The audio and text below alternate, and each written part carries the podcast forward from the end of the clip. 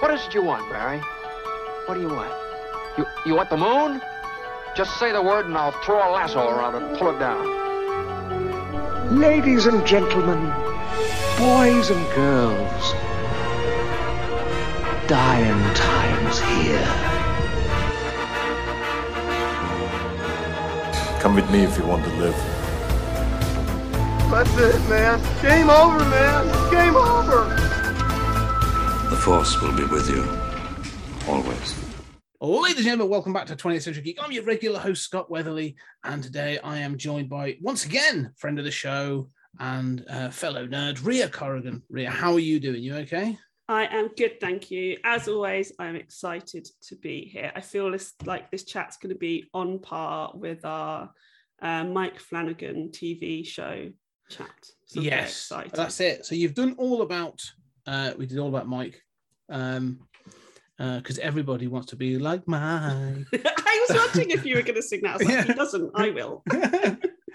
uh, so we've done that. Uh, that was fantastic. And now we're going to be talking about some more films. Actually, we're going to be talking about this is then and again, and and so we're going to be talking about uh, from 1951, uh, The Thing from Another World, and then not quite a remake because we'll talk about that, but then the 1982, the John Carpenter version, The Thing. Uh, and neither of us will talk about the 2011 version because it was crap. Uh, but we'll stick to that. So 1951 and 1982. Um, you'll probably see a bias as to which one we're going to talk about, but we'll we'll, we'll see. But before we really get into details, Ria, Yes. the thing and sort of uh, um, uh, the thing from another world. Had you seen the 1951 version before this? Yes, I Had had. Okay. Yes. I have a confession. I have not Go for it. rewatched it. for this because I didn't want to, but I Ah, remember quite a bit about it. So I have re I have not rewatched it. I've I have watched the 1951 version because I'm a big fan of things like Invasion of the Body Snatchers. So Yeah, every yeah, yeah. iteration of it, even the shit ones, I watch and enjoy and consume. Um, and I'll be like, I will watch anything to do with body snatchers. And so I watched the thing um, a very long time ago. It's one of my all-time favorite films, and did not know it was based. Well, it's- not a remake as such, but obviously then there's also the novel, yes. all of that sort of stuff. So didn't know that. So found out about it. Went that sounds like Body Snatchers because because I was been like, why on earth would I watch this one this version? Mm. Because the thing is one of the best films ever. Um, so yeah, and so then when I watched it, and quite I say quite recently, like within like that's quite I was about to say quite recently, forgetting how old I am. Within the last 20 years, I Yeah. watched it. I was about to say like within the last 10 years. It's like, no, it was quite a long time ago that you actually watched it. So I say I didn't rewatch it. That's not strictly true. I had it on, Yeah. I didn't pay attention. Yeah. this I- is like my confession. No, no, okay. no, no, Because I was like, I'm just going to wing it and say I didn't watch it. Whereas the reality was, is I put it on and was sort of like, oh yeah, I'm just sort of derping and doing things. That's not to say it's bad, um, but just my No. interest is low.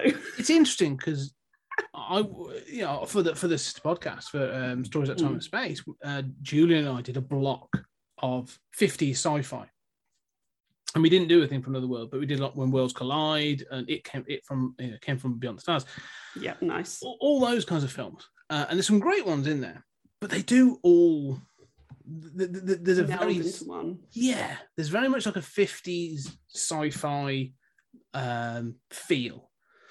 And this, you know, uh, the thing from the world definitely falls into that category of sort of like um, group of blokes, you know, usually with one or two women, and then they basically just beat the thing at the end, and that's it. Like, and that sort of is really simple, but like, there's so little character building or anything else beyond the really perfunctory sort of like um you know in in the the thing from the world like you get the captain who is in love and has this sort of like a bit of a tit for tat relationship with the with this sort of like strong-willed woman who works as with the scientists in the in the uh, air, the Arctic base, and then the only other one that seems to have a personality is the newspaper guy, who's sort of like you know that proper like fifties like I'm a newspaper man, I talk fast and I report stories. Here's the facts. And you're just like, all right, yeah, and, and that's the thing like that is pretty much his entire character. Oh, that's yes, totally. Like- Like, there's Like, nothing there's- else to it. There's nothing else to it, and and I didn't remember that. So so so put it on. I was like, I'm gonna watch it. Yeah. So this is so bad. Um, I put it on whilst I was working and was like, this will probably distract me from my work. How terrible! I'll watch it later in the day, and it did not do that. And I was really surprised because my memory of it wasn't that again i wouldn't say it's bad but my memory of it wasn't that bad like i No. i definitely first time i watched it sat down and watched it and wasn't distracted Yeah. and and i was surprised at how little i cared this time Yeah, it's not. You're right. It's not bad in in comparison to other fifties Mm. sci-fi films. Like it's that it's it stands apart. It stands sorry. It stands shoulder to shoulder with them in in much respects. But like I say, when you sit down and watch it, it's so thin. Um, if anything, you know, you get sort of like when you know it's a problem when I am critiquing whilst watching what people are Mm. wearing. when I'm like, this is supposed to be in the Antarctic, and the guy's basically wearing sort of like a Mac. like the newspaper man's running around in what is tantamount to like a rain Mac and and and a you know like a woolly hat. And they're all a bit like, oh, chilly, oh, or just lost a finger out there. And you're like, yeah, because you're wearing like a Burberry Mac, you prat. Like you wear, you know, and then, and then you watch the 1982 one and they're all sort of like proper kitted out. And you're like, yeah, that's that's what you should be wearing. Like, you don't deserve to live. You're an idiot.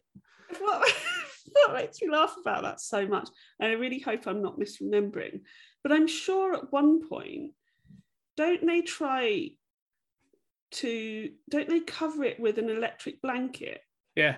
so they know it's cold and they know they need hot Yeah. things they know they need warm things and yet it's like i've got fingerless gloves yeah. Well, the, the weird thing is, there's a there's a great scene in it when they do find the ice thing. So they get to the the Antarctic. that did i was like yes Yeah, focusing there I- are certain you- scenes- yeah and when you consider when it was made Oh yeah, it looks good. Like there's some scenes that look really good when they find the um the spaceship and it's flash frozen in in the thing.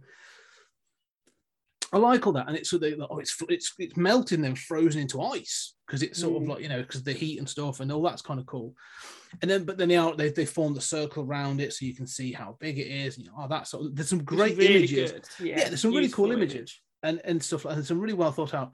But then it just pan back, and you've got like they've about to blow it up. They've about to use the thermite charge, and one of them is wearing like a massive parka, and then another one's wearing like a massive parka. Like they're like extras. They're the professors wearing these big coats, and then the military guys have got these like big gloves on and like these big things around their heads. And then you've got like the main professor and the, the um, newspaper man, and the main professor is basically wearing like just a bobble hat and a coat. And then the newspaper man's like just wearing a rain mac.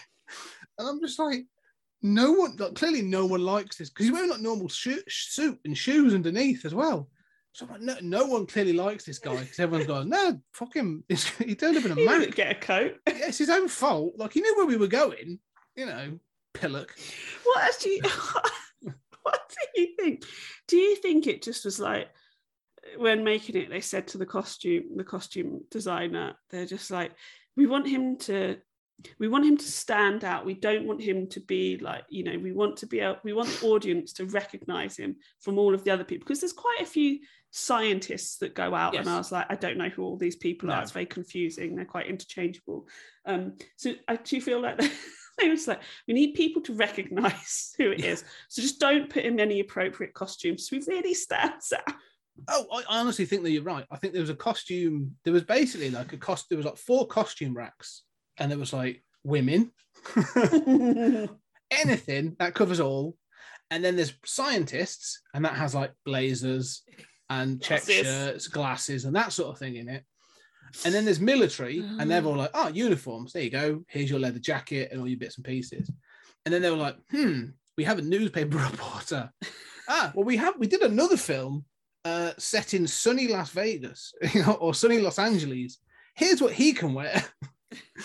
And you're like, oh, okay, fair enough. Yeah, I don't, I- don't understand the costuming at all. Yeah, for for the newspaper reporter, So, and it's so the blatant. fact that there's the fact that there's a journalist there anyway is really weird. I Well, find it really the- weird that he's yeah. just like he's. I like that we just got straight into it. He's just like. I, I need a new story. Yeah. Obviously, paraphrasing. I need a new story. I'm going to go mm. to Alaska. It's, it's Alaska, isn't it? Yeah. It is. Yeah. and, and I'm just going to go to Alaska and see what's happening. Yeah. I mean, in general, nothing's happening there. I don't know what sort of story you thought you were going to get.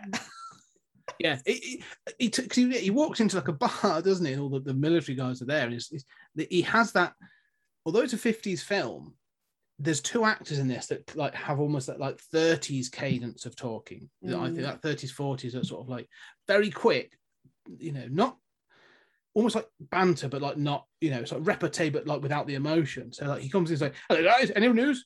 Do we have a story? And it's almost like well, they always want to go, like, who are you? um so yeah he turns up and then one of them the military are just like well there's this there is this general who is crazy so we can go talk to him That'll be fun. What a great story. yeah and so they end up getting like they end up just flying down to this um to, to that they get called down the, the scientists say oh can you come down and see this uh, we found this thing and we want you to fly us out there. So they fly down. And the moment they find it they find out what it is. He's like well it's the story of the century. I must tell the world. And they're, like no no you can't do that. And, And, and that's like the thing, because it's you- like you- mili- it's Yeah. like there's no way if there was like a mad captain, serviceman would go, Yeah. come and meet him. Because that's not what the military's like. yeah. It's so there's three of them isn't there? There's like three or four of the sort of the army or the, the pilots whatever. I'm never entirely sure if they're sort of like air force or whatever um because they just seem to have some like there's there's someone superior to them who they refer to as a general but i don't know if the air force has generals. I think i thought there was admirals and, and flight captains whatever. Um but they, they just seem to have this sort of like yeah there's no sort of like there's a captain and then everyone below him. Yeah. yeah. And then and they just seem to be like this group of friends. It's almost like the A team. They're just sort of this group of pilots that sort of everyone just calls in whenever they need them. Like they don't seem to do a great deal. Um, but yeah, that, that, that- this is the thing. None of them are distinguishable other than their costumes to define who they are. There's a whole, uh, and, and I think when we get to the 1982 version, I think a lot of this is addressed.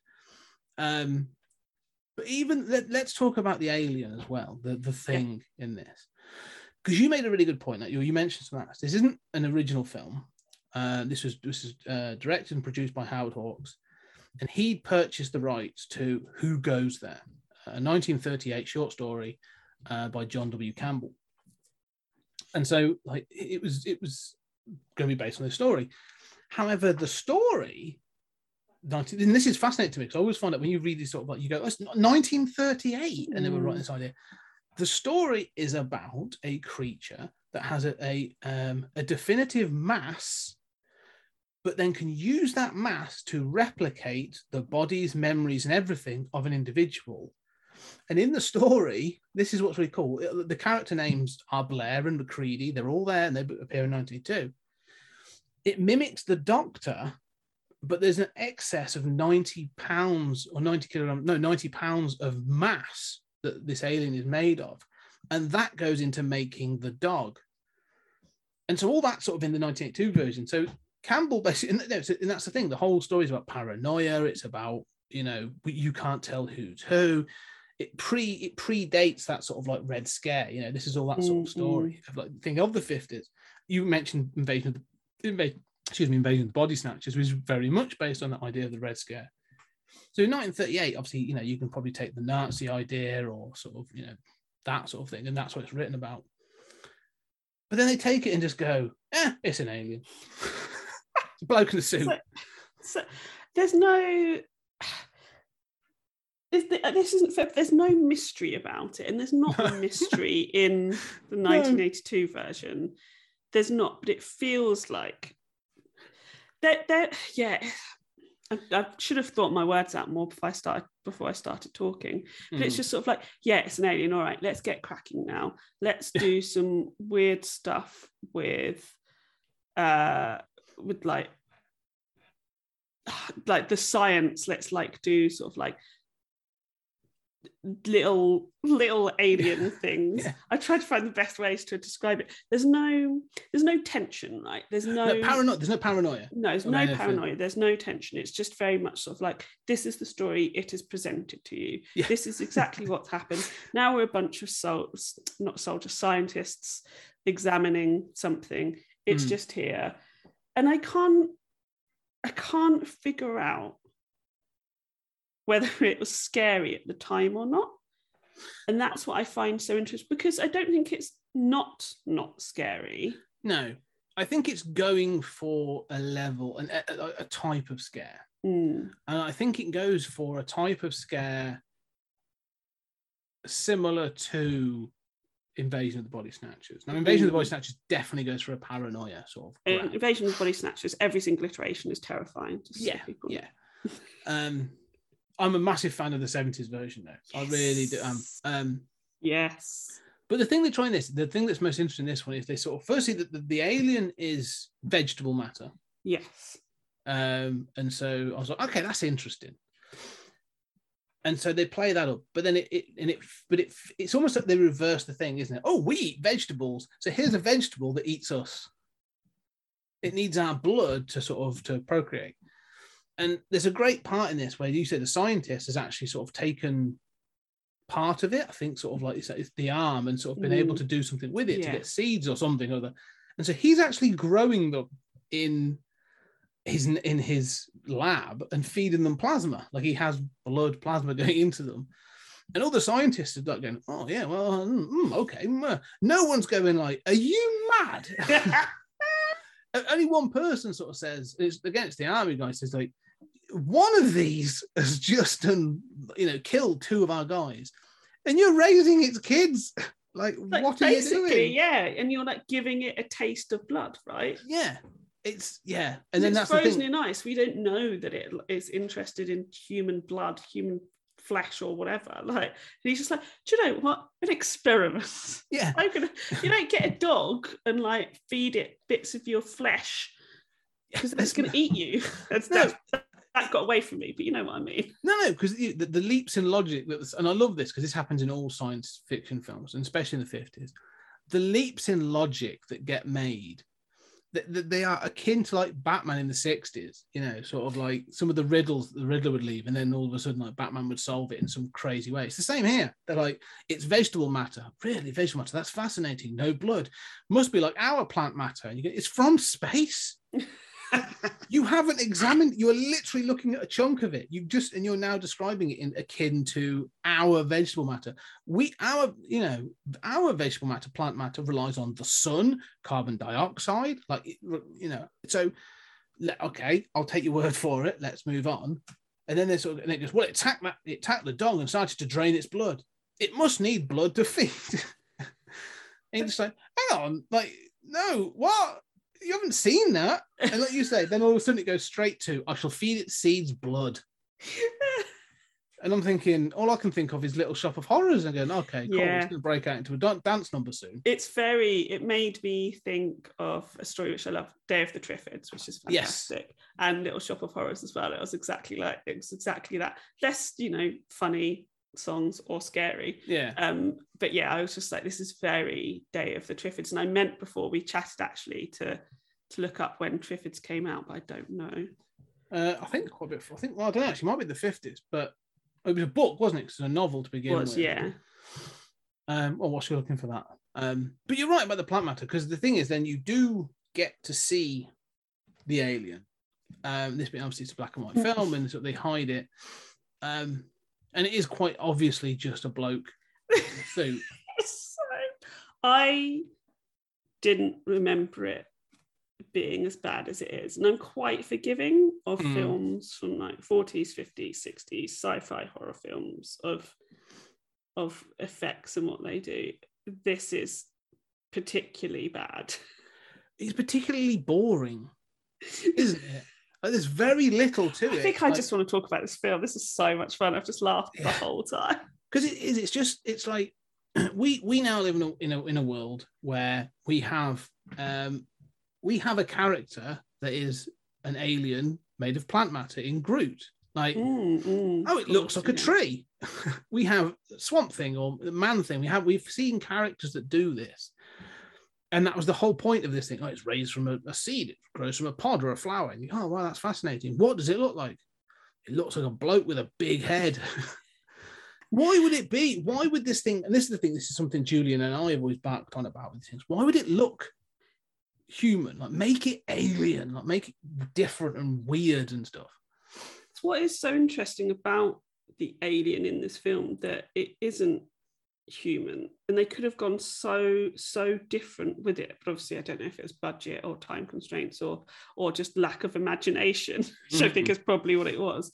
And it's like you could have done something so interesting. It's a plant that eats people like or, or feeds off blood. Yeah i mean it does eat people doesn't it? Yeah but um and i'm just like why would you just make it look like he looks like a um he looks like the monster like frankenstein's monster right Yes. Yes. um, but not a good version. And just like you could have, you could have even gone like poison ivy with it and just like covered him in. I don't know how they would have done. You could like covered him in vines and leaves and or or, or something that looks like matter. You know, I wanted him to feel like stinky and dirty and messy, and that would have been terrifying. Yeah. Something. Yeah. Like, why is he wearing like you know a top? Like Is he wearing a top? I don't Yeah. remember that. He's wearing a, he's wearing an outfit. I mean, one of the things I would say is when when it comes to it, one of the big s- set pieces um, of this film. He's got he's got like a belt on. Yeah, it's, it's, they've just they've just gone. You know what does what does an alien look like? And they go, oh, it's, it's like this. The man with a shirt tucked into his trousers and a Yeah. belt. Um is the, the, the fact is that that was is the is the full body fire that they do Oh, okay, yes. um and so i do give them full uh full props for doing that because he does he breaks through a door and they basically set him on fire and i'm like yeah that dude's on fire like there's no messing about with that this is before stunt guys had unions i'm yeah, yeah. sure Actually, so that's a good point. So from that sort of moment just before, when they start sort of realizing that he's alive, it's alive, the creatures, the thing is alive, Mm, and they need to then basically set everything because there's a storm, isn't there? So they, so is he trapped somewhere? Oh my god, I can't remember now. I should have properly watched it, shouldn't I? Um, Yeah. Well, I say that, but from here, I really enjoyed it. So I'm still not saying it was great, but I enjoyed it. I sat and was like, yes, I'm on board, and set him on fire, and then they have to, you know. The thing sort of follows it, and they have to Yeah. go and keep warm somewhere. I think I actually really enjoyed all of this bit and thought it was really well done mm. especially being on fire, which makes me sound like a psychopath. But I No, was it's a good effect. it- It's a- it's a very good effect. And Yeah. watching it, it, I was just like, this was made in the fifties. Mm. That is actually super impressive. That it looks like I mean, because he was on fire, but it looks like Yeah. terrifyingly like he's Yeah. on fire. like, Yeah, I I don't know what the conversation must have been like. You know, like, so so my back will be on fire. Like, yeah, yeah, yeah, yeah, yeah, and your front, quite possibly your face, and and they're like, oh, all right, yeah, yeah. How's it going to happen? Flamethrower, and just like, all right, cool. we're literally going to set you alight. Literally going to set you on fire. Yeah, Oh dear. I Don't know what I'm laughing about. Poor man being set on Yeah. fire. But it, like, and he what and and and like the set's on fire. yeah, oh like, yeah, There's a lot of fire, and it's genuinely impressive. yeah. Yeah, because he walks through, Yeah. and there's like you know because they stay on him for quite a little, for at least sort of like fifteen to twenty seconds, and I can imagine sort of like you know Howard Hawks as the director going like hold it, hold it, and it passes out, and they're like put him out. Um, Do it again. yeah, yeah, take two. um, you're right. Yeah, parts of the set are clearly on fire, so they must have just rushed in and put it all out. Uh, you wouldn't do that, get away with that now. I don't think. Um, I don't know. They'd CGI it probably. Yeah, I do so. Um, but you're right. But one of the one of the interesting things is is you know it says at the beginning of the film, sort of based on the the novel, who goes there, And so in 51, I don't know how popular the, the short story had been. It had been in a couple of magazines, so I don't know who would know it. But with this, sto- when you watch the film, if you were like, well, this is based on a thing called Who Goes There, the answer would be me, as he basically walks around everywhere. Um, so yeah, you're right. The ending of this story is very sort of wrapped up. There's no, um, well, the story, the story wraps up with the newsman getting what he wanted all along. Like he literally gets to re- release the story to the world. Um, and Sorry, you go. no, go on. What were you gonna say? I don't really know what I was going to say. I was just like, he's so such a random character. So one of the thing, you know, journalists, you know, really, really popular in 1950s, 19, 1930s Yeah, yeah, yeah. 50s films. It was it was an honourable popular. profession, Right, abs- absolutely, yeah, less so now. Yeah, Um, and when used well in those sort of films, especially sort of when you're looking at film noir and stuff like that, wonderful storytelling, way Mhm, of telling mhm. story, telling story works really well. Um, and sort of it becomes seamless. You sort of forget that they're a journalist. It doesn't Yeah. really matter in terms of the plot. In this, it is so random. Although I do think it has, a, it ends up having a nice end. And I'm just like, have they just included him being as a journalist for a cool ending? Is that why? Quite possibly because he sort of he's the one that sort of drives parts of the plot. Like he's almost like Mm, in some cases he's almost like the uh, the point of view character because he's not a scientist that's true. that and he's not the army, so he's sort of stuck in the middle, and everyone has to explain stuff to him. Uh, and also, he's the one that constantly points out how ridiculous everyone is. Because they're sort of like at one point, because the fact is they blow up the ship, they try to sort of like melt the ice around it, and they destroy the ship. Yeah. And then they and then they get the, the body back, and obviously that thaws out and escapes. And he's the one that's like, well, there's not many people that can say they've lost the first spaceship and the first alien in a single day. so I'm like, all right, you snarky git. It's sort of like, you know, we didn't ask you to be here in the first place. yeah, you just sort of turned up. yeah, you sort of just came along. Um, so yeah, no, but I, I do like he's very happy at the end, isn't he? When he sort of like reports um, from the Antarctic. He's right pleased with himself. He is. However, and this is something I wanted, I wanted to sort of just highlight. He says at one point, because they burn it all, don't they? They burn everything. That's the thing. They make a point of they burn all, all the, the samples, all the whatever, the little plants, the big one. And then he sort of is on the radio telling all these news reporters, this is what I've seen. There's no need for evidence. Like, trust me, this is what's happened. That's how pop, that's how uh, honourable a, a newspaper reporter is in the 50s. Like, oh, we don't make stuff up. There's an alien. Yeah, like- do you know what? I didn't even clock that. But yeah, he's just basically you can't even see him. He could be anybody. Yeah. Just on the radio. It's been like, right, got a story for you lads. yeah, Here we go. it's just yeah. So that bit was like I was a bit like, oh right, so they're going to just take his word for it. Yeah, I didn't even Fair enough. I, I was just like, imagine being on the other end. You'd be chill, you know, you'd be chilled to the bone. Yeah. Watch the skies. You know, It's a good line. I like Mm. it as an ending, and I think that the words are great. But it did feel a bit like, is he just going to get back? And they were like, oh, here he is, nutter. Hey, he must have gone crazy up there in the Antarctic. Uh, just yeah, going to properly look up the closing lines because they are really Yeah. great. Have you got them in front of you? I haven't, I haven't. oh no. Because whilst you're doing that, I want because we're not going to talk about many women in this episode because there are very. But I did want to talk about the the woman that the captain has a relationship with. I Um, can't even remember her name, which is terrible, isn't No. it? I want to say it's something like really generic. It is, I'm sure. I'd have to have a look in a minute. But I I don't know if you remember, there's a conversation they've clearly had a, a bit of a relationship before the events of this story, that they've known each other. And you get sort of snippets of it. And it's basically they got drunk together. She she outdrank him. He passed out and she left a note on his chest. and he's clearly humiliated by it. Um, and there's one point when he confronts her and she's like, Oh, didn't know you had a temper? And I was, I was like, yeah, is he supposed? Is this supposed to be sort of like funny, or, or is he supposed to be intimidating? I don't know how I'm supposed to take this scene, Mm. um, and I'm not totally sure how the actors think they're supposed to do it either, because he's sort of like he's a bit like why you, um, but it's not quite anger, but it's still not quite humor. It's a very weird scene. and it, it feels really there doesn't need to be as we'll see when we talk about the thing. There doesn't need to be a romance in this story or any Hmm. Sexual tension at No. all. And it's it's one of those weird choices where it's gone do you know what?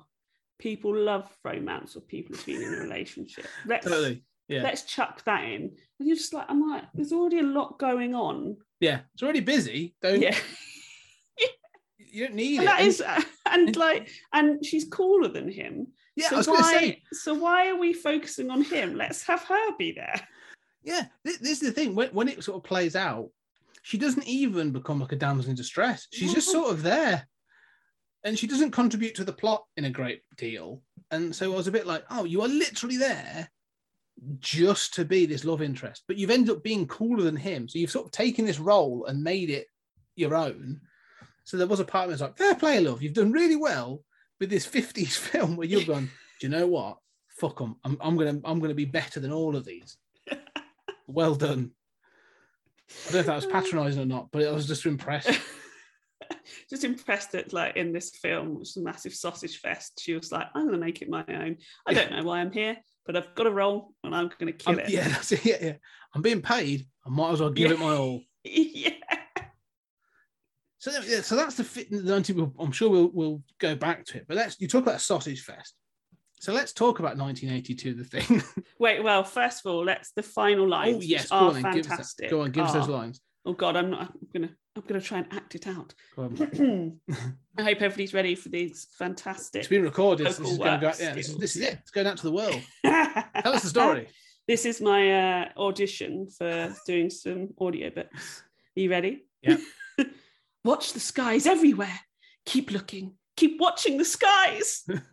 I mean, he doesn't deliver it like that at all. No, but he should have done. Now that's the way it should have done. It should have But gone. it is cool. Like that is Yeah. cool. The the ending and those final lines are very cool. I Yeah. will give this film that.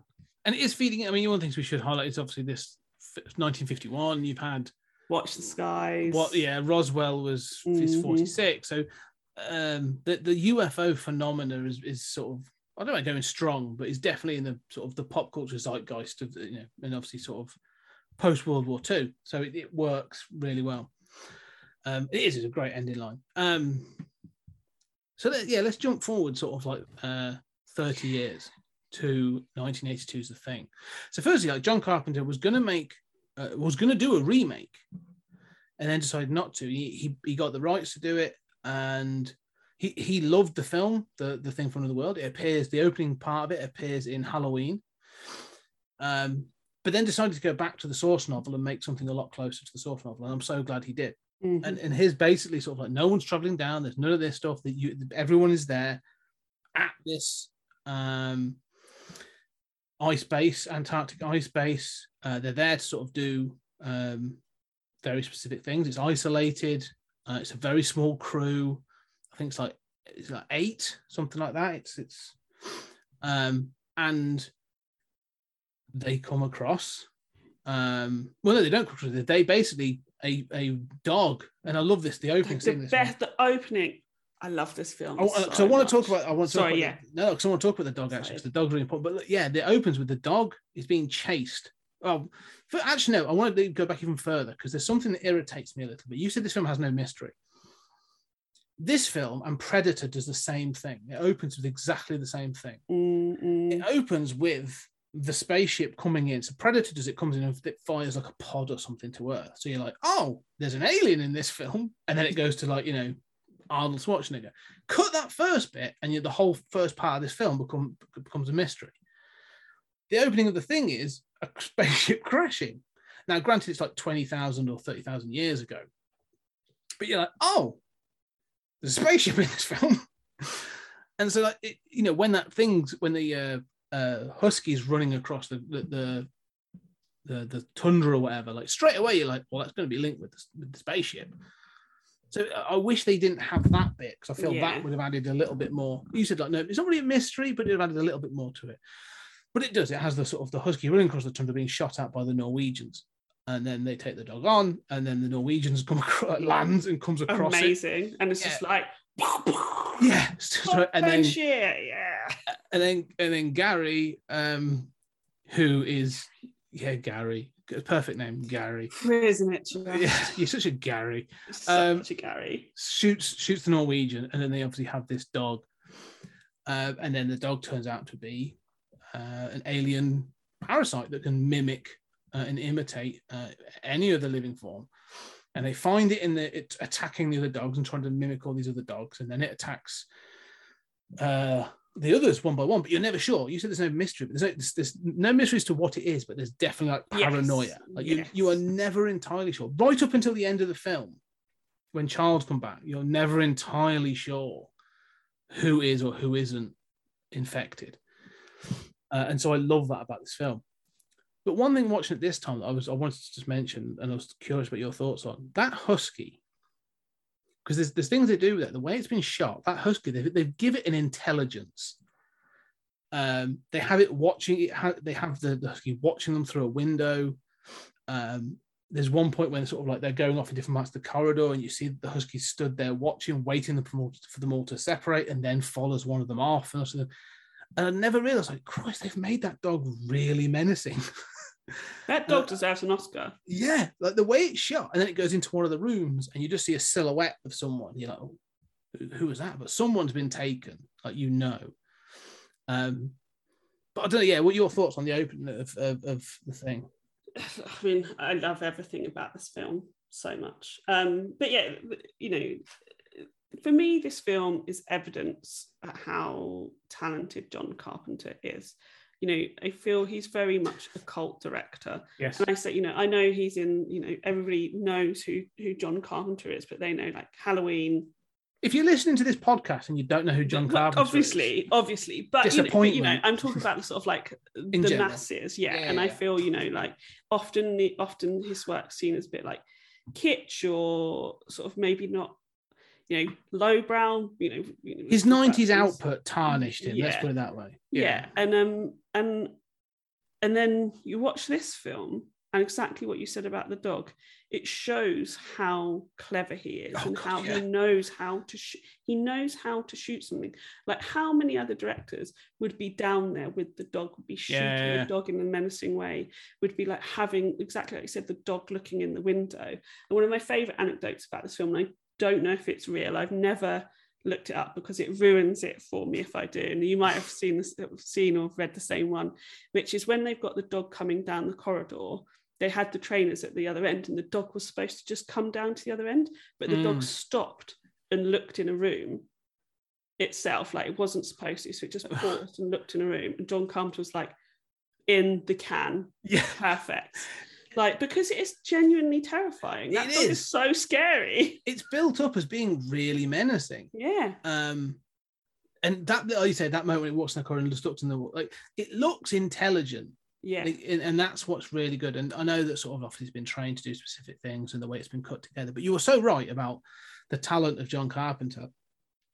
But this is where I think John Carpenter, um, the the more sparse something is, the better John Carpenter is. Like his early career, like I love Halloween, I love The Thing, I love uh, Escape from New York, Yeah. Assault uh, Precinct Or Thirteen. Precinct 13 is just- yeah, like ugh, so there's just, there's just like a there's like a, a run of films that are unmatched in my opinion. Like even Prince of Darkness, I love, but that's where it starts to sort of. And then Mm, you have, um and I love it, Big Trouble in Little China.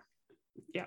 but that feels a little bit like he's like, oh, okay, he's he's going into kitsch, as you said, sort of like he- he's know. leaning into what everybody says he is. yeah, exactly. And I and I love Big Trouble in Little China, but it is also just like, come on, you did Yeah. Halloween, Assault on Precinct 13, and the thing. I'm not saying go outside of your wheelhouse and your talents, but yeah, the funny thing is, thing. if you ever watch, if you you know, we'll bring it back to the thing in a second. But if you ever watch uh, in the mouth of in the yeah in the mouth of madness with Sam Neill, I don't know if you've ever seen that. I've not no. Highly recommend it. It's quite hard Mm. to track down, but in the mouth of madness, Sam Neill's like an insurance broker, and this old author called Sutter Kane has gone missing. And so his in his publishing company was like, "Can you find him?" Because he owes us a book, sort of thing. And there's all this other thing, but the people starting to go crazy, and they're all sort of like they've all read Sutter Kane, and, and sort of like he tracks him down, and things start to go like it's it's very Lovecraftian. Like he gets there at one point, and uh, he's on the bus, and everything goes blue, and he's sort of like he knows he's going mad. And every time he drives out of town, he drives past this one person driving the other way, and then he drives back into town. It's very sort of like it's got these real, but it's it's John Carpenter doing that weird, you know, sort of like sparse horror again, and it really works for me. Fantastic film. Um, but yeah, but that's what he's good at. Um, and I like the fact they say about sparse. This film is really laconic. Uh, and when I say laconic, it's sort of like it goes at a sort of its own pace. You know, like you get the first sort of like 20 minutes, half an hour well, probably about 20 minutes. It's just life on the base. Mhm. Like you've had this incident and they're all like, well, this crazy thing happened. And then they're just sort of back to it. Like, yeah, you got your guy sort of making the food and you've got the sort of like the scientist, the, the pathologist and all these people doing their bits and pieces. And McCready just sat in his shack drinking and, and playing chess.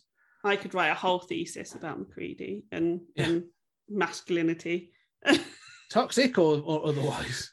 Both. Yeah. Um, but you know, erring on toxic. yes. Yeah. Well, no, definitely. Well, I think there's a lot of that that goes on in this film. Oh yeah. Oh, so excited to talk about. I'm so sorry to the other film. Um, but we all just we're here for this. Yeah. Let's, let's be fair. Like, you know, although although the ending fantastic and the standing in the circle lovely great Yeah, yeah. well done go watch it for those things but the thing is still better. yeah Um, but yeah, there's this this laconic pace, and even like, they don't rush to go to the Norwegians. There's a bit of a Mhm. discussion. They're like, oh, we should really go there, and you know, it takes a good sort of like 15 minutes before they're there, and so it's not, you know, like oh my god, this has happened, let's go, and it's sort of. It, it, it, works at this pace, and I love the fact that every all these characters actually are, are quite well defined.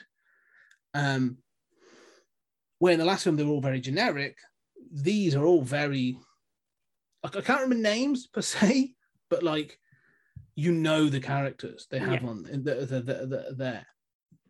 And and they're all fantastic actors. Like the, the cast are actually I don't, only a couple of them went on to do anything much else really. Obviously, Kurt Russell, uh, and the great um, Keith David, um, um, who would obviously go back and work again with um, John Carpenter in They Live. But uh, yeah, so that that but what you know, you let's talk about the masculinity in this then, because there's a lot of competition and you know testosterone kicking about in this uh, ice thing. You know, um, what are your Where thoughts then?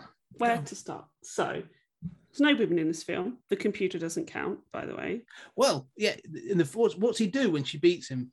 yeah exactly Yeah. he gets angry and destroys her Yeah, a Exactly. cheating bitch and Yeah. whiskey. in- Yeah, Uh, so computer doesn't count, by the way, everybody. Um, just the best. Oh, I'm so excited. The best thing about this film is it's a perfect snapshot of the fragility of the male ego, right? So screw you. I- but I, I love the pacing of this film as Yeah. well. And the exact scene that you talked about sets it up. Before they decide to go to the Norwegians, the Norwegian base, they're sat there discussing it, and nobody can come to an agreement. Yeah. They can't decide together. They cannot work together.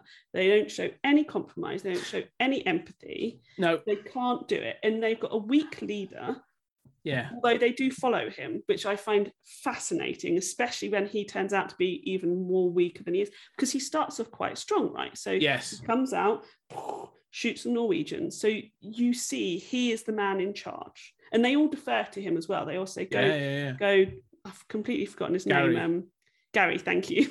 Gary, nobody cares about you, Gary. They're all like, you know, go get Gary. And he Yeah. comes out and you think he's going to be strong. When it comes to making decisions, he cannot do it. And they all, and he's weak and he's hesitant. And so then they all start to phone to McCready that Mm. he is not a reliable leader. No. He is he is paranoid, he is selfish, he thinks about himself until the end, which we'll talk about. Um, and so they've got no they've got no one to bring them together as a group which in films is very a traditional feminine role right Mhm. do we see how their masculinity is getting in the way of everything that they are doing if they you know we see Macre- macready he he purposefully isolates himself from the group they're in, Yeah. in fucking antarctic and he's in a shack Yeah. he's just in his shack and he you know he's he's a pilot you can tell he feels a bit more superior you can tell he feels like he feels knows- separate. He feels Yeah. more like yeah. One of- one what you're saying is actually fascinating because one of the things that, that, that did strike me this time watching it, that scene where they're arguing about whether they go to the Norwegian base and things, is and it, it sort of it struck home to me because this film's about paranoia, is they don't like each other to begin with. no um really like and you know we're so used to um a group of friends or a group of colleagues or comrades breaking apart that's the idea it's sort of like the tragedy of friends breaking and turning on each other but they're not friends in Nope. this so there's no tragedy because it is just sort of like them you know um I, I think Childs would happily turn a gun on any one of them at any one point, you know. Um, and so you're right, there is this there's, this buffering of egos going on of sort of like, you know, who's Johnny Big Bollocks out of the group, really. there's no Um, there's no family you know there's no if we were to watch a different type of film that was about this. It would be it's exactly this it'd be that alien comes in and splits up the family it splits up the group Yes. and they realize they have to work back together. Mm, you know, like every single like horror film convent you know convention they have to work together to defeat the bad guy or the you know or action film whatever. It's such a big trope. We see it all the time but here they are not a family they're a bunch of men who have been dumped in a place together in Yeah. a research station and they're just getting on with their jobs they're not apart from like a couple you can tell they've got some friendships but not as a cohesive whole they are not going um, you know, they're not sort of like, how are you doing? What's going on with your job at the moment? Everything's really separate. And we know that from small cues. So we find out that they haven't heard from anybody in three weeks, mm. the guy on the radio. But we only know that because somebody comes and asks. They should already know that. Yeah. Everybody in this group should know that they have not been in contact with anybody for, Yeah, for three weeks. but Yeah. they don't because they're all so isolated. So he just drops these little clues that the whole film is so fucking clever. Yeah. And, you- and like these little breadcrumbs that show that when you watch it a million times, like I have, you go, they are never going to defeat the thing. It's No. never going to happen. There's no setup that they will be able to. From the very beginning, you know they are going to fail. And yet I still find it completely compelling. And I know this turned audiences off from it. They thought it was really Mm. depressing.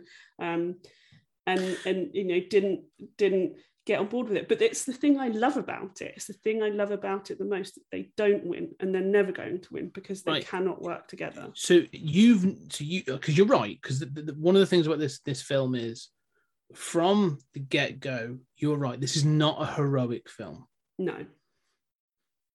You know because of Kurt Russell uh, even to this point Kurt Russell to this point you know he became the actiony sort of person following Escape from New York. So he hadn't really fallen into that slot yet. John Carpenter made him that you know and then he obviously had Tango and Cash. So he hadn't had that transformation yet. So there was no real identification of like you know like a I don't know even 81 I don't know like a Clint Eastwood or something. Like if you were put to, to put Clint Eastwood in that role you'd be like oh yeah like he'll be hard but he's clearly going to be the hero sort of role well, maybe not Clint Eastwood that's probably because he would be a bit darker but like you, you'd know there'd be characters or actors that you'd be like oh they're close they, they would only be a hero you know that's the sort of like the character but yeah no one in this feels like they are to be the hero like McCready is the protagonist Mm. but he's never really the hero. Um, and you're right when you say about him being selfish, because one of the interesting things watching it again this time, you realise because obviously Blair is is the pathologist and the scientist. He's the one that sort of determines this thing can replicate cells and all this other stuff, and then he calculates how quick it would take over the world. I love Blair. Yeah, and it's like, Blair is on it. Blair is good at his job. so when he calculates it at twenty-seven thousand hours, which is just over three years. So you're like, Christ, that's that's you know quite a lot. Feels like quite a long time, but he's like, but we don't have a chance. Yeah. Like we, and see, he's the one that like he goes nuts, and then obviously gets put into the tool shed. But he is also the one that, like, when just as McCready's leaving and they lock him in the tool shed, he's like, "Watch." Um, I can't which one is this? It says, "Watch so and so," the one who looks after the dogs. Watch so and so. He was left alone with the dogs. So he's stoking the paranoia. Clark. He says, "Watch Clark." He was alone with him for at least an hour or whatever, and so your attention automatically falls on Clark because you're like, oh, "Okay, well, he's you know he's the the one." And what you realize is that Blair's stoking the paranoia in McCready and in the audience. Uh, and again, you talk about how clever this is, and I love that that they have like meta moments like that where you have characters feeding. It's not exposition; it's feeding that paranoia, but it's feeding the audience's paranoia as well. Um, and it's just so well done that you do sort of like, even I've watched this a number of times, I'm still going like, yeah, is he? Is that one of Yeah. you? Or um, so yeah, That's and that's what's so good about it because you do exactly that. And you, I, I've watched this, as you said, I've, you know, I've watched this film so many times, and I still sit there and I go, I, I feel like I need a wall chart for fun. This is the sort of shit I would yeah. do for fun to like map it out and be like, so he was alone then, but then he had contact with that person then, and then it had that, and then this happened, and then we get to the blood scene, and obviously I know who it is now, Mm, but I still recall the first time watching that scene. yeah, I and didn't. I, even this time, I was no like, clue, you know, Yeah. who it was. And and you know, even like like you said, the first few times after I'd watched it, like next few times I watched it, it was like, because it's so well done and Yeah. The performances, nobody gives anything away in lesser hands they would do. There would be some cheesy little scene where it's obvious because because it's nudge nudge wink wink yeah, but yeah. this film doesn't treat you like that this film treats you um, like an intelligent audience Mm. or that like you're there in the research center with them and i think that's what's so special about it i think that's a reason why lots of people didn't like this film when it came Oh yeah. I, this, this film's ahead of its reason, like, time. we love it now because because it treats us like an intelligent smart audience it wants us to go along for the journey and it wants us to feel everything that they're feeling and it achieves that This is the thing I think with these early John Carpenters. Um, I think John Carpenter was ahead of his time. absolutely oh, know. he get this film like watch this film during the pandemic and about paranoia Yeah. and i'm like yep he's Yeah. got it he Well, even like assault, assault on precinct 13 you know you watch Mhm. that and this idea of sort of like you know um war on the police or whatever you want to do that is the Police isolationism yeah the Yeah. isolationism and all that kind of stuff like it's all there and that is a great film um even the remake of that was actually pretty good but the original is fantastic but the same like with um uh i love escape from new york which is 1980 and even Halloween, that idea that, that sort of again that laconic pacing, which people sometimes count for boring and go, oh, nothing happens. No, it's about building attention. It's about building a character so that when something does happen, you feel something like you know. And I think that's what he really achieved. But yeah, right. I don't think audiences were ready for this to be so bleak. Um, and you know how sort of directors have like thematic trilogies. Um, uh, Terry Gilliam has his Imagination trilogy, and, and John Carpenter has his Apocalypse trilogy. I don't know if you know this because you, you, you I don't think you've seen the other two parts of it, but this uh, Prince of Darkness and In the Mouth of Madness forms his Apocalypse trilogy, and it's basically films that are bleak. It's just films where he's gone like, yeah, no, like you know, there's there's bleakness throughout, and I'm going to challenge you to sort of um to, to basically challenge to watch them a little bit, you know what I mean? And the thing is a great way to start that because Mm. it's just sort of like you're separate from society. so there's no social contract, there's no social norms. It is like you say, just a bunch of egos trapped in this place. And then just whatever agreement. And I think, like you say, one of the things that's interesting about why they defer to Gary, because he isn't a great leader at all. Like, you know, uh, and you, you make a great point, he gets weaker but it's almost like men in that sense fall into that position of um, this is the hierarchy we've been told exists and so they accept it to begin with because gary's got the badge sort of thing and it's quite clear that that's the place because everyone's sort of like you know and you're nodding away because it's I don't know, I don't want to steal your point, but that's clearly the point, isn't it? Like, well, Gary's in charge because we've been told he's in charge until it goes pear shaped. Um, but yeah, so th- I, I find that all fascinating. That that is just it. It's just this sort of like you know, it, it crumbles once it's challenged. Um, Summed it up perfectly. I couldn't put it better. Love it. yeah. Um, one one of the things interesting that they go to the Norwegians because the other thing as well is you talk about Macready and him being a bit of a tosspot. He doesn't refer to him to the new. He knows they're the. Norwegians, but he keeps calling them something the Swedes, the Swiss, whatever. Like there's this sort of like dismissiveness about them, isn't there? And it's clearly sort of like I don't know him just being a dick. He's Um, so annoying. Why do I like him so much? He's such an interesting character. yeah, It's like, like because he is such a dick, but also he he ends up doing the right thing. You know, he is about the greater good. And Is then we've I think he is. Well, I mean, I think the ending's open to interpretation and Mm. not just that who is infected, who's not. I think there's there's multiple things you can take away from the ending. I think you can take away you, you I think you can see the ending is quite hopeful. I think that's a personal preference. I don't think I particularly do personally, and I like it that way. Don't ruin it for me. But um, you know, but we start to see more about him when he's leaving the message and he, you know, he's so he's doing that recording, but yet he's vain about it. He stops it and listens back to see, you know, why is he listening back? Is it to see how he sounds? Is it to see, you know, if he's if he's actually telling the truth? Is he a reliable narrator in this recording that he's leaving? And and I think that's from the writing of the character. yeah. But also it's from the performance. what's interesting about that actually, if you watch what he does, he makes a statement about what's going on. I can't I can't remember entirely what he says, but it's relatively like I'm keeping an eye on it, basically, because he's found those, uh, or someone uh, the, the the cook has found those long johns that have got the tears in them. Mhm. So he, he mentions about that. But she just fondles all the way through. It's just so yeah, which weird. is really creepy. It's like so I know he's supposed to be like this. Clearly, they're going be as if you're considering them. And he's almost like, like no, don't sniff them. Don't sniff, you creep. um, but yeah, he's talking about those. But then he, what he does, he re, he rewinds it, listens to it, and then he actually records over, over it. Yeah. the ending and actually says, "I don't know what we're going to do." And so instead of saying basically, "I'm going to keep an eye on it," it's actually, "No, we're fucked." Yeah. like he comes to that conclusion like there and then of like, "Yeah, I don't know what I'm going to do. Like, there's nothing to do. Mc- McCready out," kind of thing.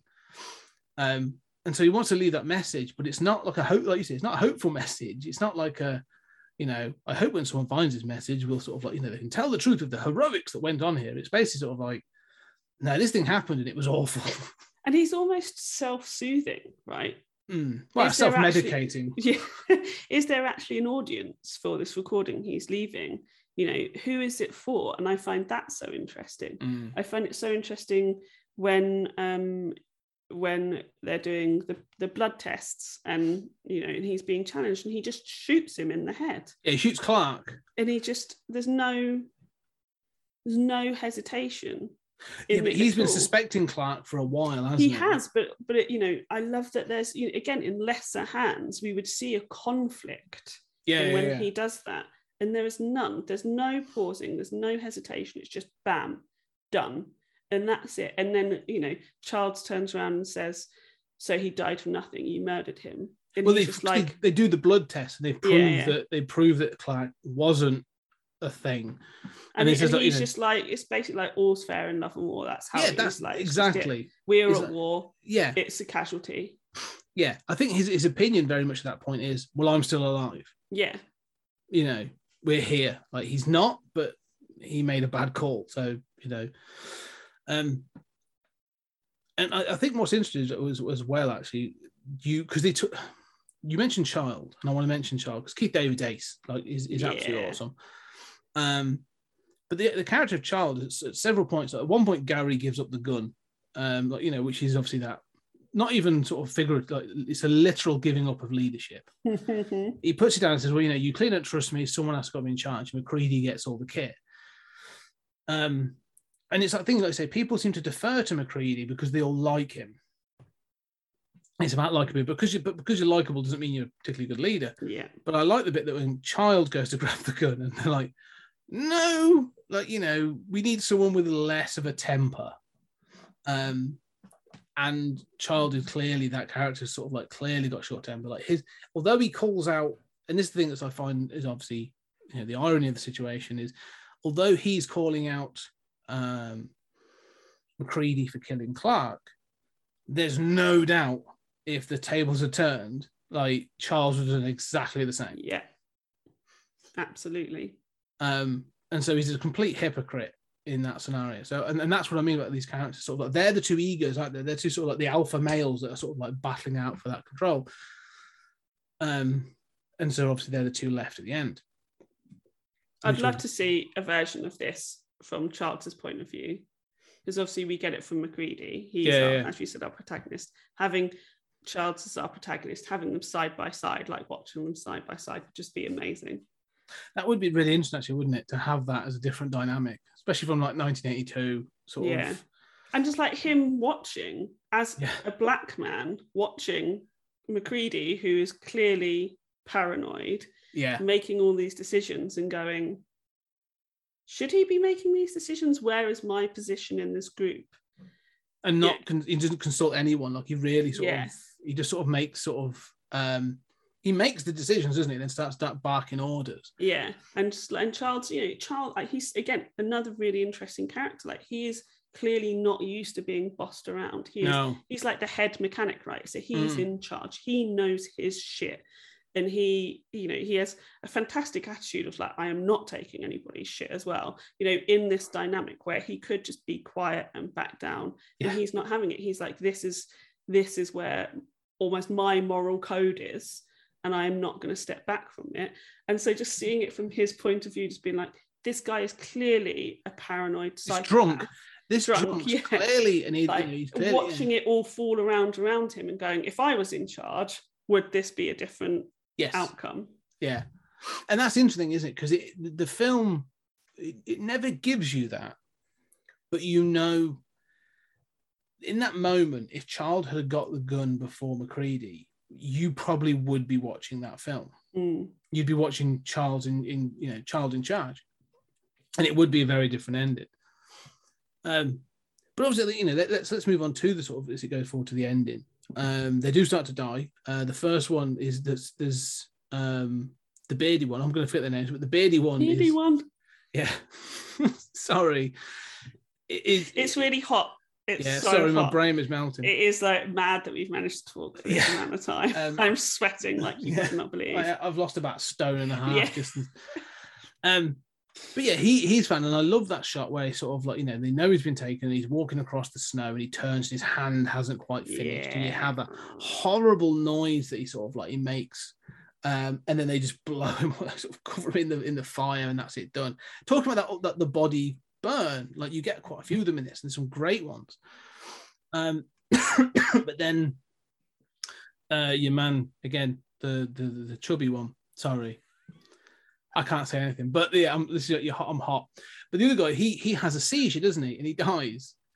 Um, and that's where you get the renowned, incredibly famous scene where they get the defibrillator out, and you know he, he just jolts him once, and he goes in to do it again, and the chest cavity, the stomach cavity, opens up like a set of teeth and bites off the doctor's arms. Awesome. It's just fantastic. But I love the fact that, that, that it's defending itself. They keep saying that, like the, the thing uh, is a, is a reactive, defensive creature, and so it's not attacking the doctor because it's it's attacking because it just he just electrocuted it. So he's like, "Fuck you," um, and so it bites his arms off. And I love that. Like you know, Phil is it? Yeah, it was Phil Tippett that did this. It, yeah, who did the the special effects? Uh, was it Rob? It's- It wasn't yeah, Rob. Bo- it wasn't Rob Bottin, was it? It was yeah, it's yeah, it's um yeah, it's Rob Bottin. Rob Bottin. Yeah. Um, and so yeah, like that you get that wonderful thing, and then the bit like I said, they fight, they blow, you know, they get the flamethrower and they shoot it, and then they get them with their head pulls off to escape, and then the legs sprout, the spider leg sprouts out the head, and the eyes come out of the neck, and it sort of like tuttles off. and you just get that moment. When they all look around. I was like, hell no! yeah. I, You'd just be Um, like, fuck this. Just fuck yeah, it. yeah, he would be. I'm yeah, be gonna I'm just gonna kill myself. yeah. I would totally just be like, I'm I'm done. In- and that's a- sorry, you go. No, so in a in that moment, in a film that's very much devoid of humor, because this is not a funny chuckles film. That moment when they do all turn around and they see that thing, and there is that like a what the fuck look on their face. Like it, it's funny, but you are the you, you're with them going like, yeah, what the fuck is going on? Like this has gone from naught to sixty now. Um, so I love the fact that that moment stands out because of everybody's reactions. Like it's it's one of those great moments caught on on film. And it's my So- favorite thing, tension and release. You Yes. know, you know that's my why I love horror films because I think the tension and release. Although there are horror films I love that has no release. Uh, Yeah. Hello, Midsommar. Um, uh, and you know, in, in the run up to it, the thing. It's so interesting. You say it's defensive. It is defensive because it works in the shadows. It's not flashy. It's not a flashy creature. It's you know it it wants to assimilate quietly and quickly. Yes. It doesn't want to be caught. And it's being forced into a position to reveal itself. And that happens a couple of times. Like Yes. it doesn't want to do that. And it's vulnerable, which is also really interesting because it's so fucking scary in the build. I'm saying, Yeah. saying fuck a lot. Um, you know, and it and it's they force it to reveal itself, but they don't purposely force it to reveal itself. It's not like they've got a plan to do it. And and that's why the writing's so good, because it feels like this is what would happen. Oh, It yeah, yeah. Like if you get a bunch of men isolated and there's a problem, they will fight it out Yeah. they won't work together. I mean, I, I don't think this is true of all men, but I think you know, No, but you need an element of camaraderie to begin Yes. with, and there isn't that. Yeah, if you Um, get get men like these men, this Yeah. is what's going to happen. Yeah. and you know, and and every success that they have isn't necessarily through their own competence. No. No, it's luck, but more than anything. yeah, But like, and it's and it's so it's, I just think it's so interesting and and it, that's purposeful. John Carpenter has done this on purpose. He has something to say. yeah. Well, one of the things is interesting about this whole point, this this moment that happens with the the chest cavity opening up, like you've not been looking at that character. Like they purposely again have kept him so he's not Mhm. he's not in the background as in sort of like he's not an extra, but he's not one of the key alpha males. Like he's clearly a bit of a you know I don't want to say a beta male, but he's he's he's a he's lower than McCready and Child. Like he's just a bit more like I just want to survive. I'm not in this for leadership. Yeah, he's So like he's a geologist, right? He's Yeah. not. He's No, like, he's I just want to come and do my geology. I want to yeah I just want to sort of play with rocks. Yeah, But like he's he, yeah so he sort of plays so you never suspect him. You've had Clark pointed at you. Um, you've had um but by this time you've had McCready, right? McCready's And- been yeah, McCready's been pointed out as a potential as well. And so you've had a couple, but he's like that. So when he has that seizure, and again, because he has a seizure, you're like, well, the, an alien thing won't have a seizure. That's like that, that what would be the point? That's bizarre. So you don't think of him. So the moment that thing opens up, is it is again like it's a you know, it must be like a bloody hell. I was not expecting that, like a proper um shocking moment and again, like I said, that building of mystery, like uh, not mystery, but like that paranoia and that thing. And then beyond that moment, that's when you're like, it could be anybody.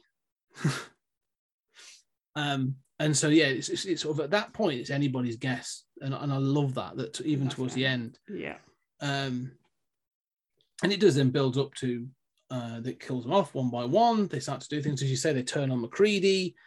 Um, he basically carries around sticks of dynamite blow amazing. He's got everybody it strapped across him. Yeah. that's not safe, dude. No, especially when he's carrying around like a flamethrower. He's just like, He's yeah. such a loose cannon. I'm like, Yeah. why is anybody letting you be in charge? The, the three things. Well, they're not by the end, are they? He's No. taken charge. He's The, the three things that he carries around with him is a flamethrower, sticks of dynamite, and a bottle of whiskey. dude. It's a, it's a good Saturday night. That is. you are unstable. That's yeah, yeah. Um. So yeah, but obviously they get the parents. So the ending is is there's a the, the there's all this middle act of all the paranoia. You get all the different people and all the different things like uh, Blair's in. He's been locked in the shed, and they'll find stuff out there. They suspect so and so. They do the blood test. But then they go to check on Blair to do the blood test, and he's gone. He's not there. The, the shed open, and they find. Now I'm curious about this bit. Did he dig this hole? I have no fucking clue about the hole. I don't think about it because I'm like, if I think about it too much, I won't love this film Yeah, as yeah. much as I do. But How has hole. he done that hole with like his bare hands?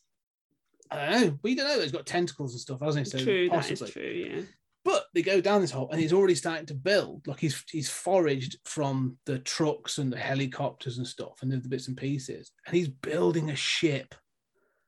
He's building like a one-person ship, and I love that this little Yeah. thing. And I'm like, that's like proper mad. That is like this thing's been going on. Like whilst they've been stashed away in um, their own little paranoid world, thing Blair has been happily sort of like you know whistle while I work building this spaceship.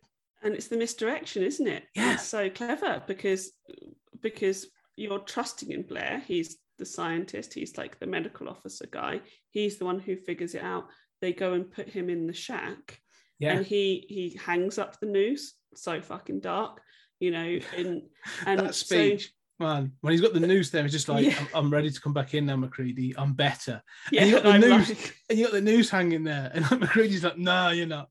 as somebody who's had quite serious mental health problems i am Mm. blair not Yeah. anymore but at points in my life i've been like i feel you blair Yeah, but also you have to think when so when was he thing blair you know how much when does the act what start? took him? when at what time does it start is it he is it some point in the shack is it beforehand so if it's beforehand he's playing a part Yeah, there and it's so like and i love that and i love that you think about it like i said i've seen this film so many times and i think about it and i think about there's it a really good. They make a really creepy point at one point when they talk about the doctor. It's not the doctor. It's one of the other guys. Actually says, um, he said a single cell or a single part of this is enough to take over somebody. Um, so we really should prepare our own meals and eat Mhm. from cans. And see, like you're saying, like you know, they've been up like you don't know what's been going on as to who got to how or how much. Like you know, it could be one of the dogs. We don't know that we actually got away because when they when they get to the dogs, some of them scarper out, don't they? Mhm. Um, obviously Blair comes and kills the dogs later, but like you don't know, one of them didn't get him then or whatever. So yeah, there's it could have happened at any point. So I love that. That that's part of this paranoia. This is part of the mystery. Um, we also But- love he's just like fuck it i'm making myself a shit see you later yeah. Um, but he does then attack them, and they they sort of defeat him and do the burn, and they're like, no, now we're gonna we've got to kill it. Like we've you know, and the only way to do it is burn it all down. blow it up like my Yeah. laundry pile Yeah. just burn it down I, I love the fact that like I, I was trying to figure out like this is what you're saying about loose cannon. Because there's a part of me going like, yeah, burn it all down. And then I'm like, no, that's the dumbest idea ever. Like isolate, you know, you said about coming through uh, through COVID, you know, having to do regular testing and stuff. You'd be like, okay, right. We're all doing the same test again. We're all in the room. Let's do the test. Do whatever, right? right, we're not it. So it's still out there. Right, we stay together as a group as much as possible, and then we hunt it down and burn it. And if we sacrifice part of the building, fine. But then every day we have to do a blood test. Used to it now. You know, do your testing, quarantine. But their response again is typically male, isn't it? It's no common sense. It's just sort of like, you know, burn it. um, And, like it's exactly like there's no working together exactly how what a clever approach to this problem yeah, and they're like nope. yeah. blow it up Well, you get the feeling that if they had had certain characters in, if certain characters had survived, you may at least have that. If like the Doctor, Mhm. maybe even Blair, or even Gary may have had a more. no gary's useless Yeah, right. Yeah, fair point. gary would have made it worse Yeah, he did just sat moping in the corner. Um, but yeah, you think that you get the feeling that there's other characters that may have given a more reasonable approach, you know. And what you're left with is a mechanic and a pilot who basically is going like, you know, the people that are left, and this this, this sounds awful, but the, it whittles down to uh, the cook, the mechanic, and uh, the pilot. That's very specific skill sets, Mhm. and they're not, for want of a better phrase, not there. The, you know, they didn't go into those because they wanted to be huge intellects. You know what I mean? They're sort of, which sounds really patronizing, but that's like you said, they're not there to make strategic decisions. They make very quick decisions in the sense of the like, Yeah. if this gets out into the world, then we've got to save the world. And, yeah, like if, if I'm flying along in a helicopter and McCready is flying it and there's a problem, that's what I want him to do. Yeah. That's what he is trained to do. He has a very Yes. specific set of skills. And he and that, and I want him to save my life in a helicopter. Mhm. Perfect.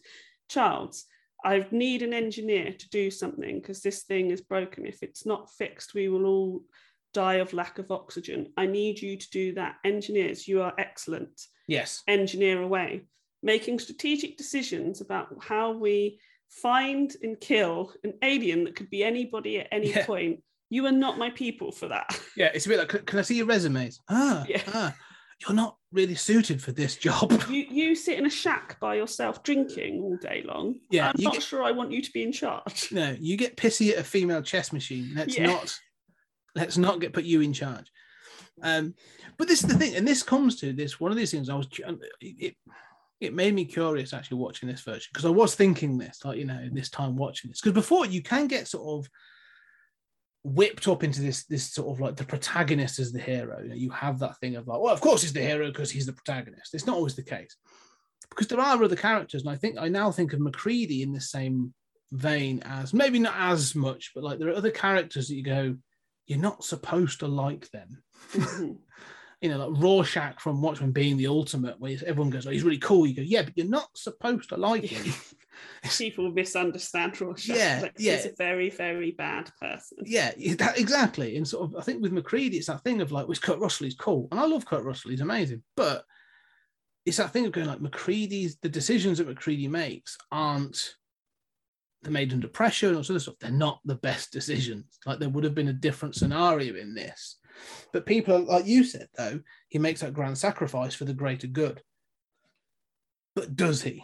Mhm. I love the ending so much. Yeah. I love it. So, do you like to look at it as a hopeful ending? No. where- oh, come on. So, you know, at the end, we see the walls of distrust start to break down between Macready and Charles. You don't see that. You don't think, oh, they've realized that their toxic masculinity is bad and now they've got to work together.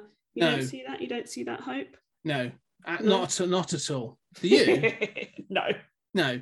I not at know. all. I have heard that though. I, I think have. it's lovely that people think that, but I Some want to watch people- this film and be depressed. yeah, I want some to be people. scared. I want to be tense and I want to be depressed. That's what I want from this film, and it delivers all those things. I I did go online and have a look because I was curious about because there was one thing I was like, is child the thing? Like that's and there's there's obviously people that say, well, because of this, this, and this, he clearly is, and there's say, well, because of this, this, he isn't. And even John Carpenter's like, eh, Yeah, I can't, I don't know, and I couldn't tell you. Like it's it's for you to make up your own mind, and I love that. Was Macready, and that's why he drinks and shares it to infect him. That's exactly it. So there's that thing as well because we've heard that thing as I just said about sharing the food, Mhm. where you know the little nuggets that I yeah. love. And so that, but there's that moment at the end because then Macready says that his last lines is, you know, they said, well, what? Because Charles like, well, what are we going to do now? He says, oh, we could just sit here and see what happens. And so there's a part of me getting that's exactly it. I'm like, oh, fuck, like, you know, that Macready be, wants to see the world burn. yeah, because Somebody has hurt that man. yeah, He is not dealing with it. No, no. Well, him and Jim Beam are dealing with it. Um, but yeah, that's the point. Is that that ending is there's no arc. Nope. There's no Absolutely no character arc. I love it. no. There's nothing at the end where they're like, you know, this is the noble sacrifice. They sort of get to that point of like, we can't let it get out of here because I think we have a natural inbuilt survival instinct for the greater good anyway. And I think the majority of people would do that.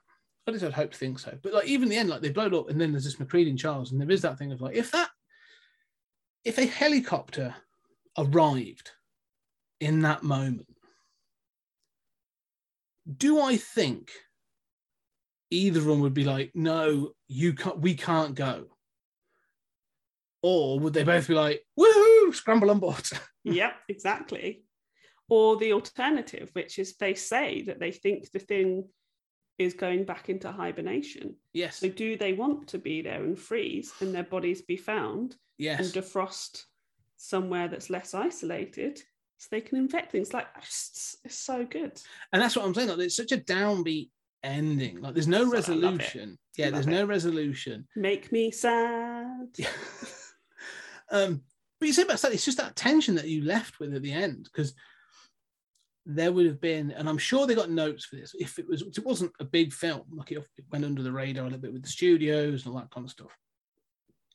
But if this was a big film now, this was coming out, there would have been a note that says, "Oh no, we need McCready to be the hero, so you've got to answer all those questions." You know, he's either got to kill Childs in a sort of like a Charles has got to reveal himself in that last minute and he's got to flamethrower him or something. And then, you know, at the end of Predator, just be stood there in the in the nuclear dust to be saved, you know, a helicopter sort of coming down as he stands there with his hands on his hips, sort of thing. Like that, that, would be the note, wouldn't it? Like we've got to have that resolution. But I love the fact that the the the thought for this one is um no, that we're going to leave you with this thought that uh, you don't know what happened. They may have frozen, as you say, frozen and be found later and then thawed out, and the infection starts all over again somewhere else. But we don't want a sequel. I don't need a sequel. Didn't need a prequel either. But but yeah, I mean, you're right. The ending is fantastic. It's so well done, um, and it's ambiguous. And I love the fact the ambiguity is there. Um, do you think though? And- and I was watching it, and I've been thinking about this um, recently because of my scorings that I use on different platforms. Um, you know, like five out of five, 10 out of 10, those sort of things. And people bandy that stuff around at the time. And I'm always like, huh, is there a five out of five film? Is there a film that's just perfect? But then I was thinking, like, is it, is it, should it be perfect for me? And I think that's the difference, isn't it? And that's the sort of thing. Um, the example being the only film I've given five out, five out of five for this year has been uh, Everything Everywhere All at Once because it's, it's fucking phenomenal that film. It's made me it made me laugh, it made me thrill, it made me cry. Like, brilliant film. But watching this again, I was like, this film is so packed, so tense, and so fucking dark. I almost think this is a five out of five film. I don't know what, what are your thoughts. I'm just rambling. I'm just nodding, nodding. which isn't great podcast content. Um, Yeah. Well, so scoring, I also have an issue with. So my other half, Kevin and I used to do Letterboxd religiously. Ah, that's what I absolutely use. everything. Yeah, yeah. Yeah, but we we just don't do it now because life, uh, toddler, don't really watch things that much anymore. Um, but we also used to always used to have this debate that sort of you know a, a two and a half star film isn't a bad film. It just means you went and enjoyed it, and that was it. Yeah. Whereas a five star film is something for us that like completely blew us away. So you know films like Moonlight, you know, five out of five film. Mhm. That film is amazing. Um, I always say I want to give The Room five stars, but Kevin doesn't let me. Um, that film's amazing. I've watched it so many times. It's the film I've watched most at the cinema. Yeah, yeah, that's who I am as a person. Um, and this for me is a five out of five. Mm. But I totally, I don't really care about other people's ratings, but in terms of what this film, what I feel this film sets out to achieve, and what it does, I think it exceeds expectations. Nothing will ever beat the fact, you know, I can't remember a lot of stuff. I'm nearly 40. A lot of shit's happened to my life. A lot of things fall out of my head, like trying to live in the here and now. Um, but I still remember the first time watching this film. Mm. Like I, with absolute clarity, I remember it. And I remember being just not knowing how I felt at the end. Because I was Hmm. like, I don't know what I have watched. I don't know what this film is. And then I, wa- I watch this film regularly. I watch it probably every year, maybe. Mm. Um, and I still find new things or interesting things, or you know, I, or I even th- feel the same things but still enjoy it. Yeah. And so for me, that's why it works so well. I just think it's just it's a film that that hasn't so there's been so many other things that like you know been remade there's been homages to it x-files do one for example a know very good one. a very good one but it's not it's not this nothing lives No. up to it and it's not this film is not flashy you know it's not i mean i do think it is out to that to shock and scare but not in a Hmm. not in a gaudy way um and i just think this film is an unusual film that so so Kevin didn't watch it until fairly recently and he was like I know everything about the film and he he's had the same problem with other horror films Uh, that, yes, that I've shown him. And so for you know he felt the same about Alien. He was like I just know everything so it ruins it for me. But he he was like but I understand why this for you is the film because he you know he was like I get it. He just didn't feel it. And I think that's that's why this film is so good because he had never seen it before until like five years ago and he knew everything from it Yeah, you, you, it's best if you go into this film dark, like you don't know anything. I definitely agree. I was just having a lot though, and I so you know you I, I totally with everything you've just said by the way. This this idea of how to to uh, measure a film, and it's your personal thing. Um, and this idea of the first time you see a film and it just sort of sinks in and it just sort of hits you, it hits that spot where you're just sort of like, I've had a moment. Like watching this film is a moment in my life, which is why people like, you know, you and I sort of like, there are films, we are film buffs we're film lovers because there are films we've watched, we've gone, this is a moment. Like I will remember this moment in the future. Um, but 1982, this film came out in 1982. Year I was born Was it? Year Yeah. after. I was born December 81, so I'm just a bit shy. oh you're so young you're so oh no 81 haha 81. me haha yes, yeah, yeah. Thanks a lot for. Uh, but 82 is a real sort of like one of those oddly pivotal years. Um, because not you know, for, you had the thing, which has now become renowned as a classic. Um, uh, Blade Runner comes out in 82, and another one that was sort of like derided and did poorly at the time, and is now regarded, you know, by almost everyone that sees it as a sort of a, a classic uh, science fiction film. In fact, I mean are you talking about Grease too? no, we can do if you want. I haven't I haven't seen it since. go uh, Yeah. go listen to my Fem on Film episode I, I will do. It's one of the ones I, ne- I didn't listen to it because like I've never liked. I didn't. I don't like Grease for a start. I can't. no, I, I don't like Grease I can't stand don't the first Grease one. So I was a bit like, yeah. I'm not a fan of Grease. Sorry, I interrupted. No, that's fine. No, no, to be you, funny. it's, it's something.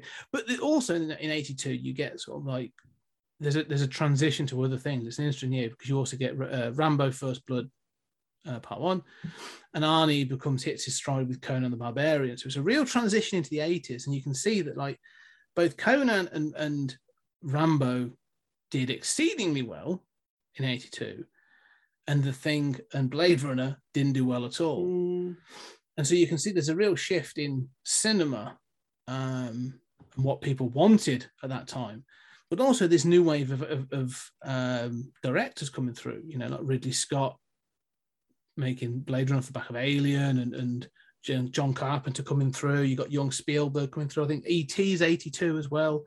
yeah. Yeah, so ET came out at the same time as the thing, didn't it? And, Yes. Um, was the friendly alien. and the thing was not. Um, and so that yeah, you 82 is, is this really interesting year where sort of like you can see where people's attention and people sort of like desire is with these blockbustery kind of films, and then these films that weren't, but like when you look at like when you, when you re-examine them now, like the, this film could be made today. Yeah, one hundred percent. They would butcher it today. Yeah, yeah, They'd yeah. have yeah, too exactly, much money, too too much, uh, Yeah. too many visual effects instead of practical effects. Oh god, yeah, yeah. They'd have practical- to have a yeah. happy ending. Yes, yeah. Just go watch the Thing 2011. Um, yeah, it's flipping awful. It's so awful. Do you know, I was so excited because I was like, oh, they're doing the thing with a woman. How exciting. Yeah, and I love Mary Elizabeth Winstead. She's Yeah, ace. She's fantastic. I was like, you know, they're gonna do they're gonna they're gonna really hold to the core of the original. No. No, they really didn't. no. Um, but yeah, so it's interesting how this sort of these, the, you know, this film does stand up, and you can watch it today. And if you've never seen it before, like you know, you've listened to this, we've probably well, we've spoiled the crap out of it, to be perfectly honest. But seriously, go and watch it. Like, there's some really good versions of this. Like, as in the Blu-ray, there's um, at least two Blu-ray transfers out there. Um, There's a standard one. Arrow did a version which is really good. There's a 4K version out there which apparently looks amazing. Um, if you're into that kind of thing, but I can imagine like, this snow and the crystal clear clarity of some of the vistas in this film would look amazing in This- 4K. And this film is beautiful to look at Oh, as well. Yeah, yeah. Even the even the gore and the body horror, you know. So I, I recently watched Pirates of the Caribbean: Dead Man's Chest, which I do not like. Um, but you know, you have the squid face man, Mhm. um, octopus face man, and I could just watch that. I could just watch his face for two hours. That, that I could watch the Yeah. practical effects of these gross of the gross thing from this film for two hours. that was a side note, but like uh, Davy Jones from the podcast film, that is That's probably some of the Jones, best CGI ever done. It's actually perfect. It's like, I think it's like 2006, and it's sort of like the best CGI ever done.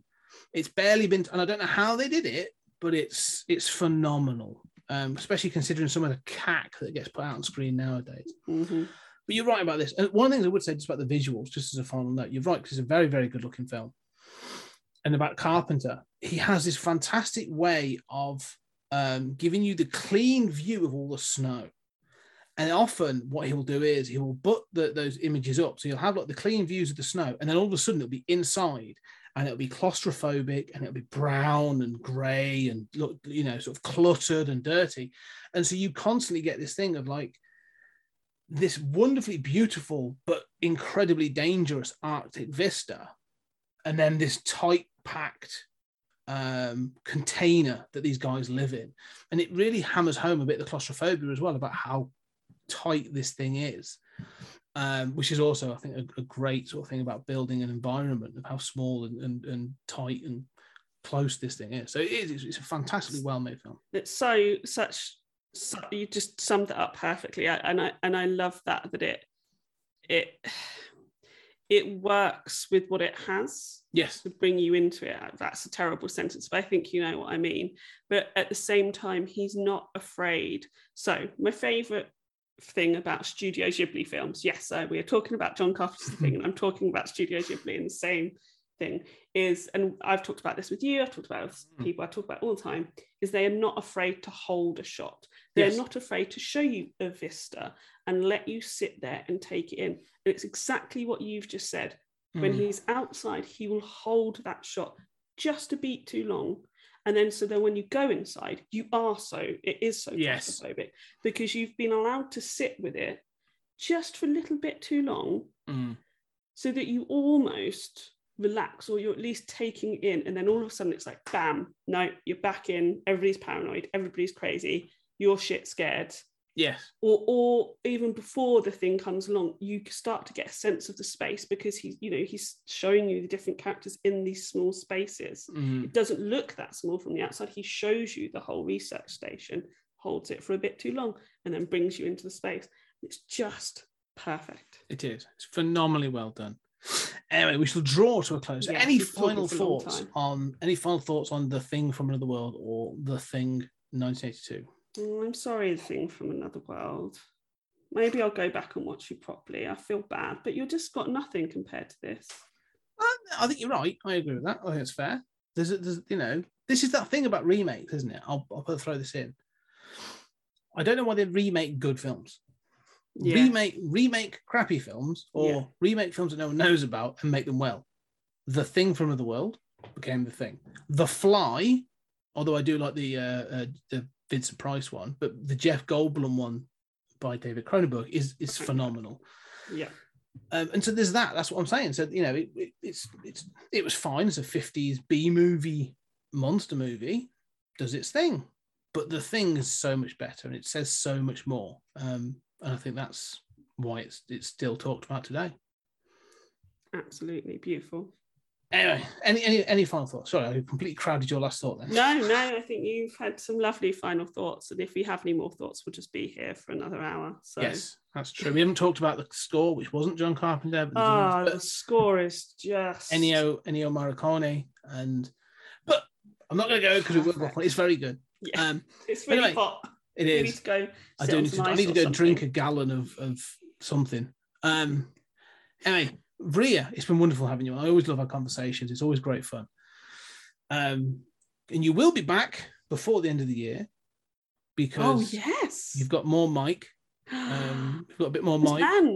this is a, a link to Mike Flanagan. So at the end of um, oh my god, why is it completely midnight mass? Mm.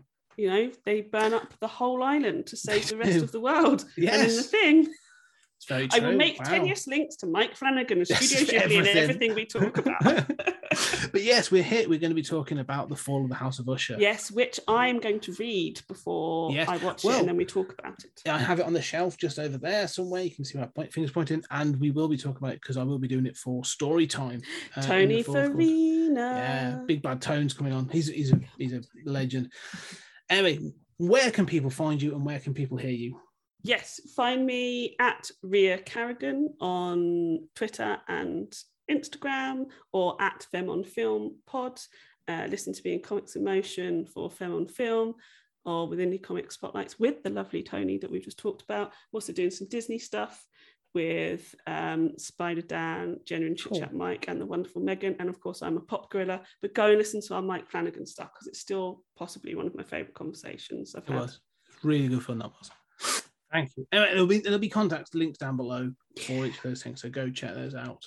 But as for Ria, thank you very much for joining us. It's been great fun. Thank you. Oh, And- and, go listen to us talk about Ms. Marvel because Yes, go check out the Ms. Marvel podcast because that was uh, that was excellent, and it will probably be followed very soon by a uh, She-Hulk one, and I did the Moon Knight one for Comic in Motion, so we've all been on there doing our Disney Plus piece. But if you enjoyed this podcast and you want to support us, go leave a review. As we've said, you know, it's about what what's a perfect podcast. Five stars, exactly. 20th Century Geek. There you go. And if you really enjoy what we're doing uh, and you want to support us further, we have a Patreon. Go check us. There's a link down below. Down below. 20 uh, patreon.com slash 20 CG Media. And we do all kinds of things on there. We do lots of other podcasts, 30 minute thoughts. I do uh, trekking through the Twilight Zone with um, good friend Julian Darius uh, and other other bits and pieces. But anyway, ladies and gentlemen, it's been fantastic talking to you. And Ria, it's been great talking with you once again. Uh, we shall do this again soon. But for now, ladies and gentlemen, I shall see you on the next episode.